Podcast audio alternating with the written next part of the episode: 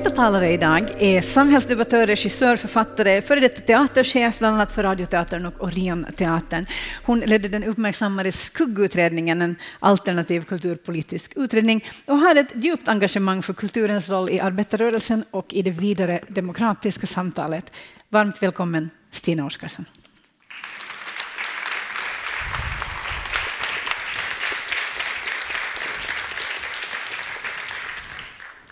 Tack. Vid eh, kollationeringen för det senaste arbetet jag gjorde på en länsteater så blev jag ombedd att avsätta en timme för att tillsammans med ensemblen gå igenom Teaterförbundet och Svensk scenkonsts mångfalds och jämställdhetscheckar. Det här var ett obligatoriskt moment i teaterns arbete som jag lite motvilligt accepterade. Det handlade om två broschyrer med små rutor med kryss för ja eller nej där jag skulle svara på om den eller de som hade fattat repertoar och programbeslut hade kunskap att göra en normkritisk analys. Det handlade om huruvida mitt, min pjäs hade ett eh, om jag hade analyserat rollbesättningen ur ett genusperspektiv, om jag var medveten om berättelsen hade ett manligt eller kvinnligt perspektiv och hur det påverkade, skulle påverka publiken. Och eh, medan jag eh, snitslade mig fram här mellan kryssen så visste jag inte riktigt om jag skulle skratta eller eh, bli riktigt, riktigt arg. Det kunde stå så här. Vi har diskuterat huruvida uppsättningen bidrar till att konservera eller utmana rådande normer eller vi visar bara hur det är. Vi undviker därmed att medvetet reproducera stereotyper, ja eller nej. Jag fick en sån barnslig lust att bara svara fel på varenda fråga och hädanefter i mitt liv bara göra pjäser som reproducerar stereotyper.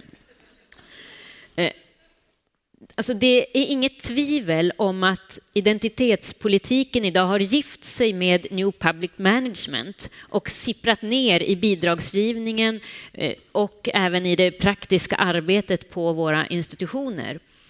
Och den här icke-tilliten till konsten och till oss, som konstnär, till oss konstnärer som professionella yrkesutövare, den är då inte konsten ensam om att uppleva. Den är en del av en mycket större samhällsutveckling där väldigt många av de liberala, alltså hela den liberala grund som demokratin vilar på, de friheterna håller på att inskränkas steg för steg.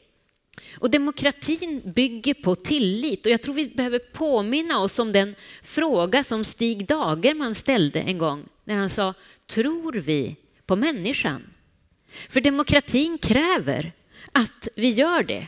Ni vet, när jag ska söka pengar från Stockholms stad idag, då ska jag fylla i en återigen en liten ruta med ett kryss om mitt kulturprojekt främjar romer, judar, sverigefinnar, ja, någon av de fem nationella minoriteterna. Och, ja, det kan verka oförargligt idag, men om bara två veckor efter valet så vet jag inte längre vad ett kryss i den rutan om jag främjar judar betyder. Jag vet det idag. Och att vi inte, alltså den här intellektuella blindheten skrämmer mig. Att vi inte ser vilka dörrar vi öppnar, att vi inte förutser konsekvenserna av det. Det är vår skyldighet, tänker jag, att göra det och se det i tid. Och jag, jag ser med sorg på den här utvecklingen. Och många har också frågat sig, har det gått för långt? Har, har det här alltså, rent av blivit ett hot mot konstens frihet, ett hot mot demokratin? Och det har, alltså, tonläget i debatten har, om konstens frihet som har varit det senaste året har stundtals varit rätt hård. Och det, det är synd, för det har gjort debatten väldigt polariserad och alltför förenklad. Det har handlat om att vara för eller emot den här typen av liksom krysscheckar. Och det är inte det det handlar om. För jag tror att om vi ska kunna föra ett samtal kring de här frågorna, då måste man börja med att se om vi kan hitta en högsta gemensamma nämnare. Och i det här fallet så måste det vara frågan, finns det en ojämlikhet i vårt samhälle? Finns det en ojämlikhet vad det gäller bildning? Finns det en strukturell diskriminering? Finns det rasism? Är det en ojämlik representation i salongerna på kulturlivet, på scenerna? Jag säger ja, det är det. Och det är ett problem. Det jag vänder mig mot, det är metoderna. För jag tror att vi löser problemen, vi försöker lösa problemen på fel nivå. Vilket också ligger i linje med hela den nuvarande samhällsutvecklingen, där i princip alla politiska förslag bara går ut på att bota symptom och aldrig gå till grundorsakerna. Menar, när ohälsan ökar, då sätter vi tak på sjukförsäkringen eller bygger självmordsräcken på broarna.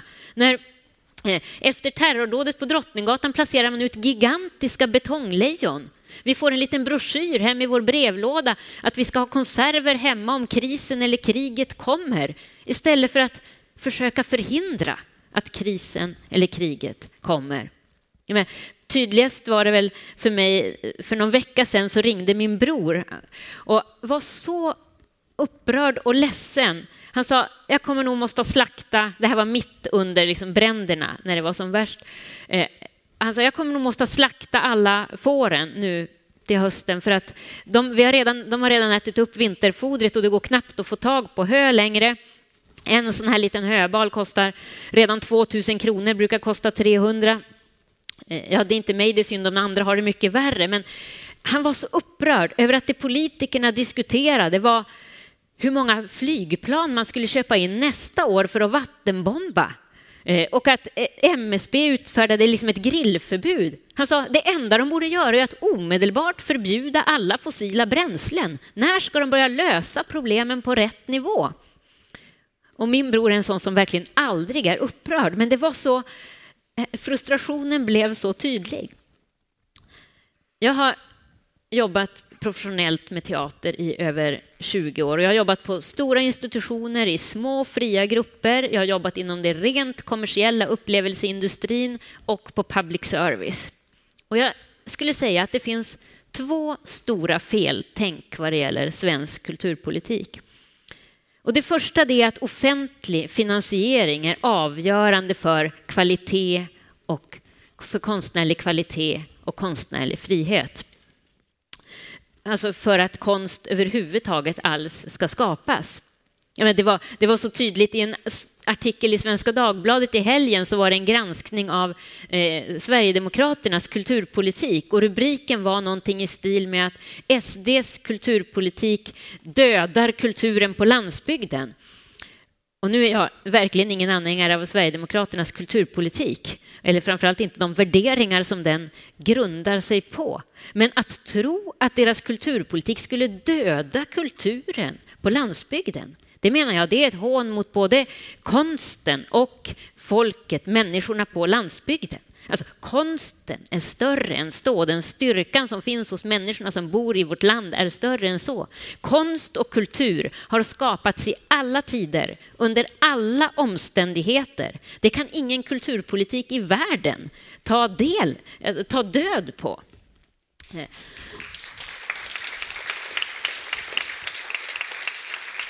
Däremot är det mycket möjligt att några av de organisationer eller institutioner vi ser idag skulle försvinna med den kulturpolitiken. Men det, konsten är ju större än de institutionerna. Det här är en punkt som jag har ändrat uppfattning på de senaste, senaste tio åren. För tio år sedan skulle jag nog ha sagt att, att kulturpolitiken var, alltså hade en betydligt större eh, betydelse. Och vad den konstnärliga friheten beträffar så säger jag idag att den är inte en fråga om finansieringsform. Alltså att vara konstnärlig frihet är en fråga om den enskilda konstnärens integritet. För att slicka makten för att nå fördelar, det kan jag göra i såväl ett kommersiellt som ett offentligt finansierat system. Valet att vara fri kan jag göra i båda. Valet att inte gå någons ärenden. Och priset för att göra det valet är lika högt. Apropå konsten som medel att förändra samhället så skulle jag vilja berätta en historia som lärde mig själv väldigt mycket. Jag har genom åren ofta tvivlat på om det är konst och kultur jag ska arbeta med när världen ser ut som den gör.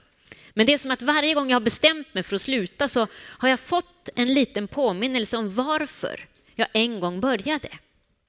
Och senast det här hände, det var eh, det är nog två år sedan när jag blev uppringd av en vd för ett hissbolag som absolut vill träffa mig. För han berättar att en artikel som jag har skrivit i Aftonbladet Kultur har förändrat hela hans liv och hela hans bolag.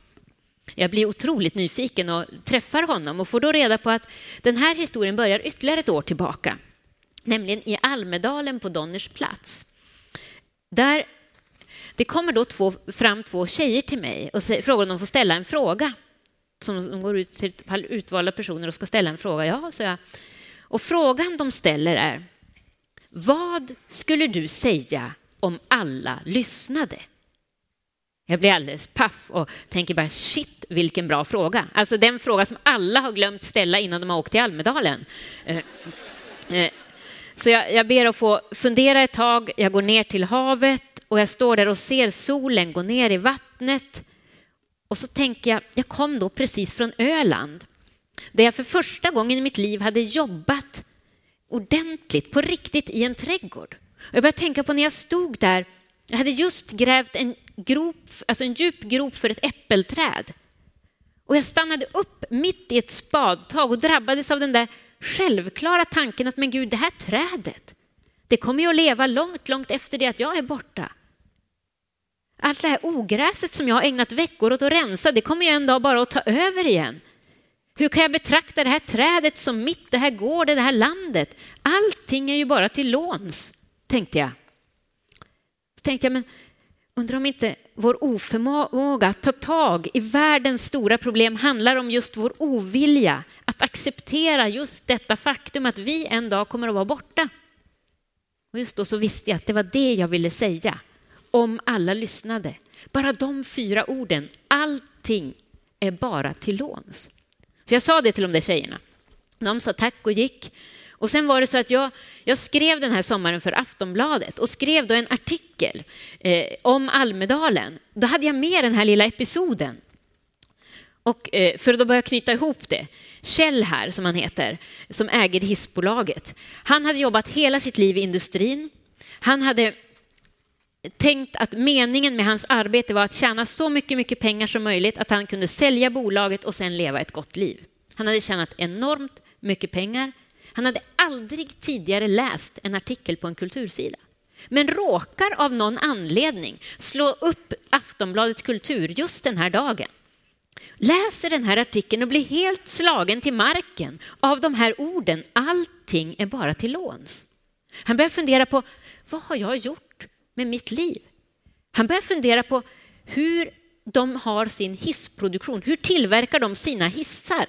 För det är fullkomligt ohållbart. Han börjar tänka på sitt eget ansvar för att de gör som alla andra. De tillverkar hissar som eh, man måste kasta bort alltihop efter 20 år, för de har inget ansvar mer än att bara leverera hissarna. Och det blir det billigaste, fast de har kunskap att bygga hissar som håller i 100 eller 200 år. Men då måste man bygga dem så att man byter ut en del i taget efter en cirkulär modell. Han börjar studera cirkulär ekonomi. Han gör en livscykelanalys på sin hissproduktion och bestämmer sig för att ställa om hela bolagets produktion till en hållbar utveckling. Och han har sen varit ute på hissmässor över hela Europa och pratat om hur hissbranschen ska bli ledande i arbetet för en hållbar utveckling. Alltså snacka om publikutveckling. Eh, Eh. Ja, men det, det intressanta här är att Kjell här, han hade hört alla alltså larmrapporter om klimatförändringarna som alla vi andra. Alla siffror, allting, men ingenting hade fastnat. Det var de där orden som bara påminde om våra grundläggande existentiella villkor som sådde ett frö i honom och väckte hans eget, egna tankar och längtan efter en förändring. Och det intressanta är ju också att mitt uppsåt med den här artikeln var ju inte att få en vd för ett hissbolag och börja plugga cirkulär ekonomi.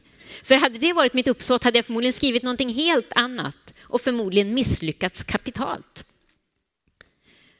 Alltså att tro på konsten, det är att tro på människan som en självständigt tänkande varelse utan att ha en aning om vart det här tänkandet kommer att föra oss. Och det, menar jag, det är kulturpolitikens stora utmaning. Särskilt i tider som dessa, när samhället ser ut att hålla på att falla sönder. För det är då som viljan att politisera konsten är som starkast. Och jag tror att konstens styrka, det är just att den kan påminna om vad vi har gemensamt. Alltså om just det här, om våra grundläggande existentiella villkor som är till för oss alla. För när vi använder konsten allt för mycket för att protestera, då, då kommer vi, alltså vi riskerar att bara öka splittringen. Jag tänker ofta på Sara Lidman som genom hela sitt liv växlade mellan att skriva debattartiklar och romaner.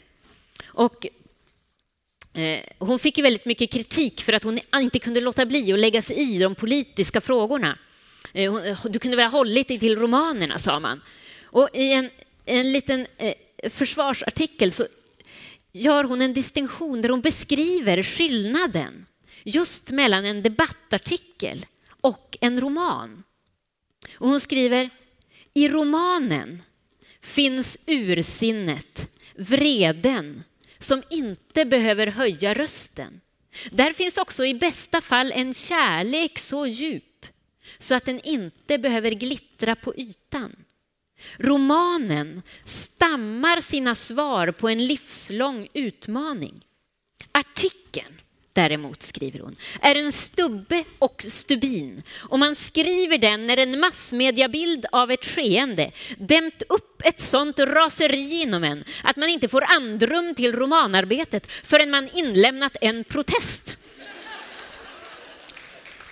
Och där, eh, där, eh, det känner jag igen. Vi behöver protesten. Men, tror jag, det är inte alltid konsten är den bästa uttrycksformen för den protesten, vare sig man är konstnär eller politiker. Det tänker jag själv ofta på, eftersom att jag inte heller kan låta bli att lägga mig i. Men det kanske inte alltid är konsten jag ska använda. Det kanske inte är alltid är det som är det bästa medlet om jag vill uppnå det jag vill egentligen. För jag tror vi behöver fiktionen som en fredad zon delvis. Vi behöver som människor ta det där klivet från verkligheten in i overkligheten. Alltså definitionen tidigare mellan, alltså skillnaden mellan normalitet och galenskap var att man klarade av att ta det där steget in i fiktionen och sen tillbaka igen.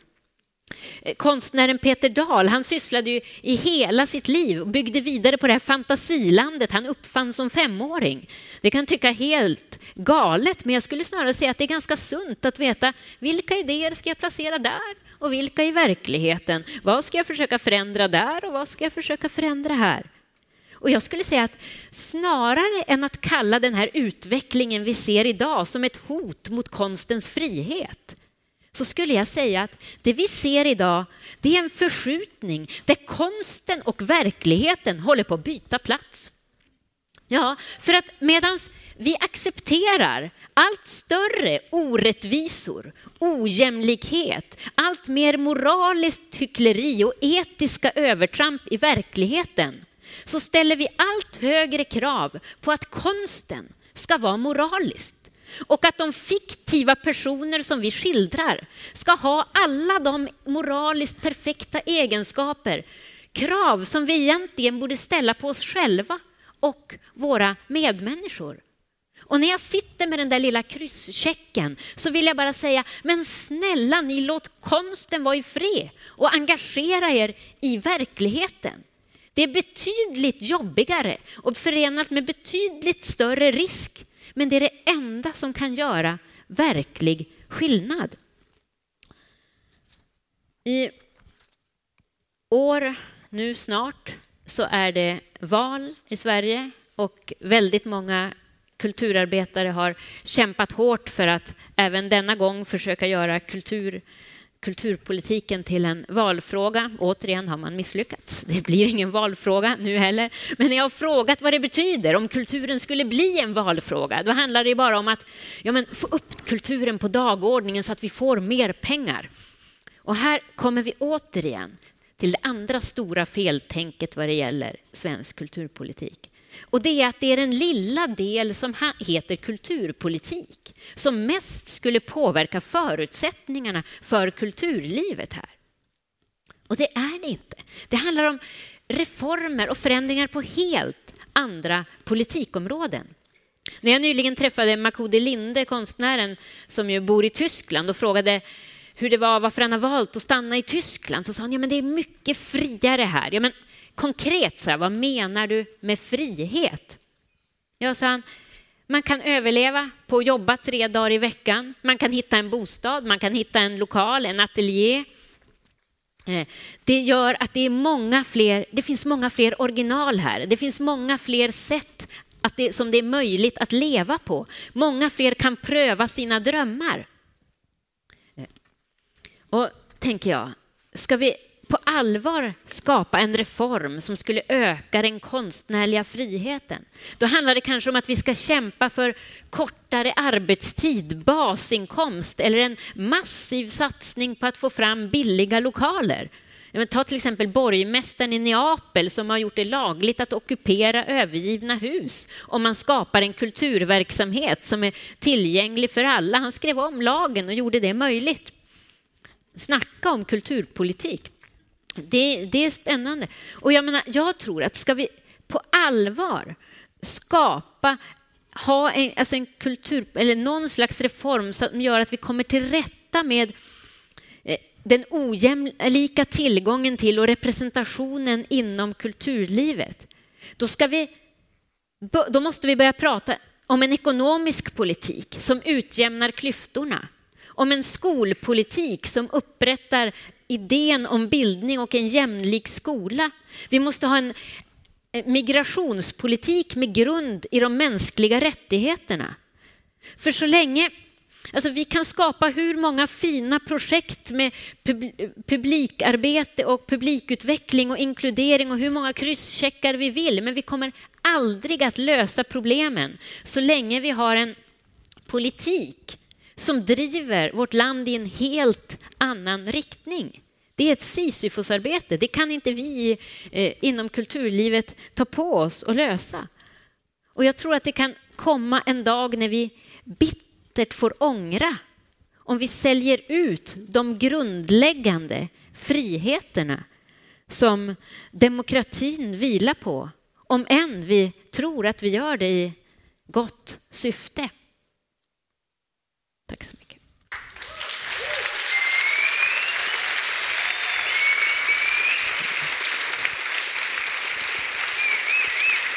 Tusen tack. Tusen tack.